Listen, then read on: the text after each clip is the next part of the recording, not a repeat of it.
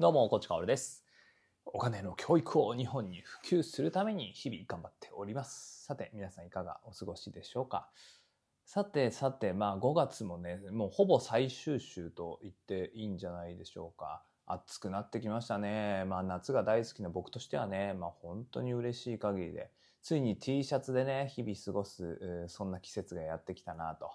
あまあ、ちょっとね、天気は悪いんですけど、あまあここから梅雨が来てね、えーまだ梅雨入りはちょっと先だと思いますけど、あそれが明ければ夏ということで、えー非常に楽しみな季節になってきました。6月はね、ハワイに行くので、まあ1年ぶりのハワイですね。まあ特に仕事はもうほとんど入っていないと言ってもいいので、えーまあコロナ禍2022年のハワイとコロナ後の今のハワイ、そして、えー2019年以前のハワイ、その違いをね、えーまあいろんな観点から見ていきたいなと思います。まあでも僕はそういう専門家でもないからね、やっぱり物価のところとかですよね。まあそういうのを見ていきたいので、またね、 Voicy、YouTube 等々で、えーそちらも発信していこうと思います。冒頭長くなりましたが本題ですね。えー決断をする瞬間の環境っていうのとか姿勢っていうのは、いや、本当に重要だよねっていうね、えー話をしたいと思います。まあ、とある方の発言とか、とある方の、まあ、人生かな。あプラス、まあ僕の体験談。まあそんな話ですね。で、まあ最近ね、いやまあ確かに本当そうだよなって、もう100回ぐらい確かにその通りですって思ったお話があって、それが前明石市長の泉房穂さん。僕も大好きなね、えー政治家の方なんですが、まあもう今政治家じゃないか。あ泉さんですね。えー社会の変え方という本があるんですよね。えで、この本はまあ何度も説明してると思います。 Voicy でもね。で、その本の中の一節で、まあ、どうやって選挙を戦ったか、どこを見て、え選挙を戦ったかで、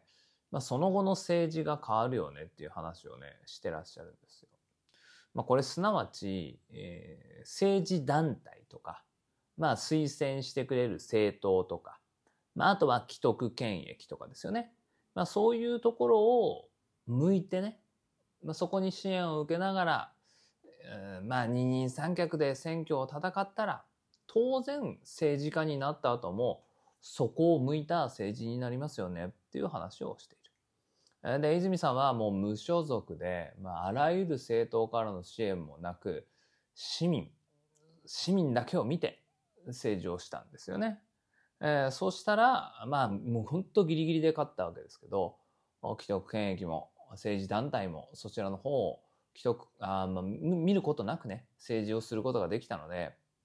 だからもう国民のためのあ市民のための政治ができたっていうことですね。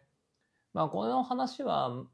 本の中でもね書いてあっていや非常に納得度が高いお話だなと思いました。そしてちょうど昨日そのツイートもしていたので、まあ僕のね、言語化よりも泉さんのツイートの方が綺麗ですから、ちょっと読み上げたいんですけど、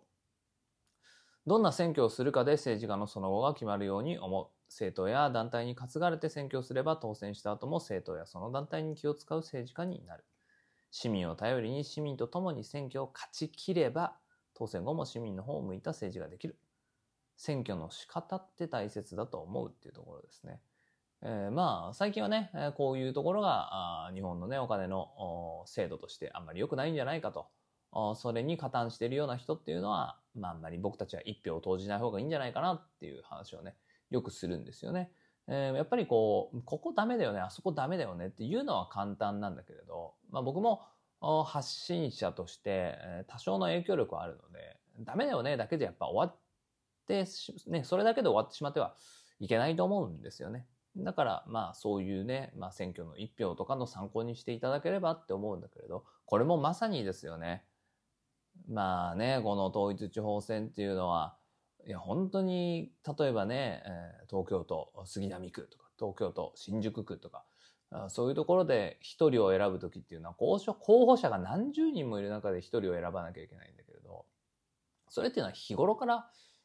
どういう政治を政治に関心があるかとかどういう社会に関心があるかとか考えていないとやっぱり選びきれないんですよね。だからやっぱり日頃からそういうことは考えなきゃいけない。その一つの指針となるのはこれだと思いますね。うんまあ、当然無所属の人を選べっていうことではないんだけれど政治団体とか既得権益とかそういうところに担がれているそういうところばっか見ている、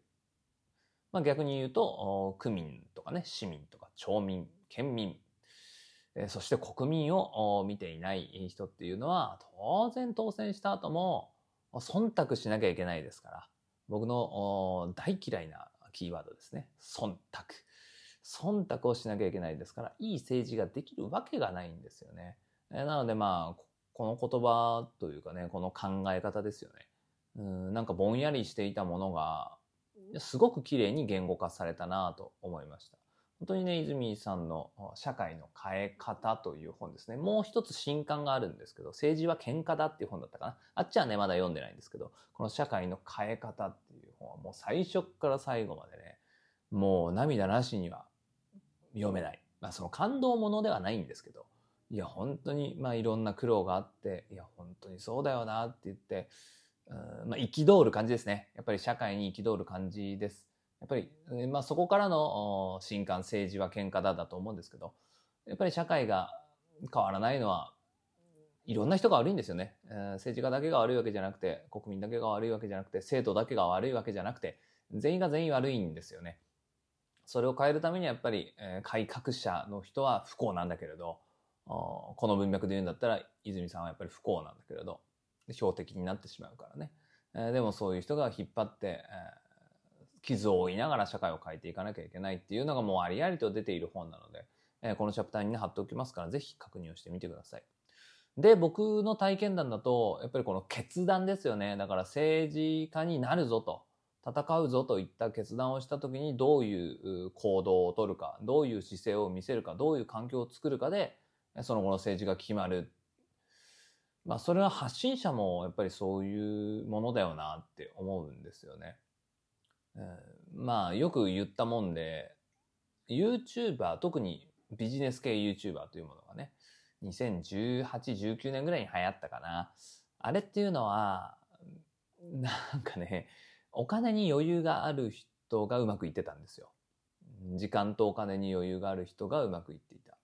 これっていうのは非常に皮肉なものでまあ YouTube っていうのはまあおそらくうんまあ、世間に一番有名になったのは YouTube って稼げるみたいだねっていうところで一気に YouTuber というものに注目が集まったと思うんですよね。動画見れて便利だねとかそういうのではなくて、まあ、いつの世も結構これって稼げるらしいよっていうのは社会に火をつけるんですよね。まあ、仮想通貨とかもそうだったはず。だから認知を得るとか浸透していくっていう時は、まあ、そういうことがね、往々にしてあるわけですよね。で、YouTube もそうで、えー、まあ稼げるらしいよという形でビジネス系 YouTuber みたいなものを始めた人っていうのもものすごくたくさんいたんだけれど、結局、YouTube でお金を獲得したのはすでに稼いでる人だったっていう、ね。え、これは何かっていうと、YouTube をやるという決断をした時にどんな環境を作ったか、どこを見たかによるんですよ。YouTube で稼ごうと思ってビジネス系 YouTuber をやった人は、お金に向いて、お金のためにビジネス系 YouTuber をやったんですよね。だから常にお金を稼ぐために、お金を稼ぐために再生数を取りに行こう。登録者を取りに行こう。そういう発信になってしまったわけです。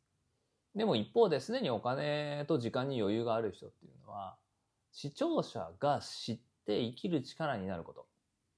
視聴者が見てくれて、少しでも前に進めるような有益な情報をということで発信をしたんですよ。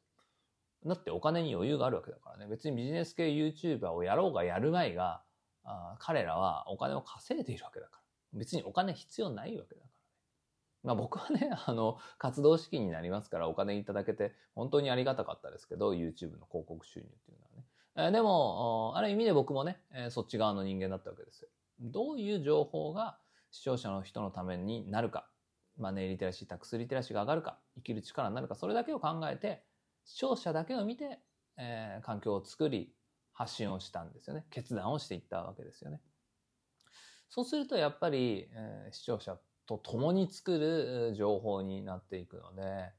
えー、ちゃんとファンがつくし、えー、ちゃんとした情報になっていくっていうところなんですよね。うん、こことなんか非常に泉さんのね、ね発言っていうのはつながったなっていうのが僕の感覚ではありました。なので何か決断をするときね、何かを推し進めようとするときですね、えー、どういう環境をその後作りたいかっていうのは決断をする前からね、結構決まっている部分っていうのがありますから、どこを見て始めるかっていうのは非常に重要ですからね。えー、泉さんの例も、そしてこのビジネス系 YouTuber の例も、あなたの参考になれば幸いです。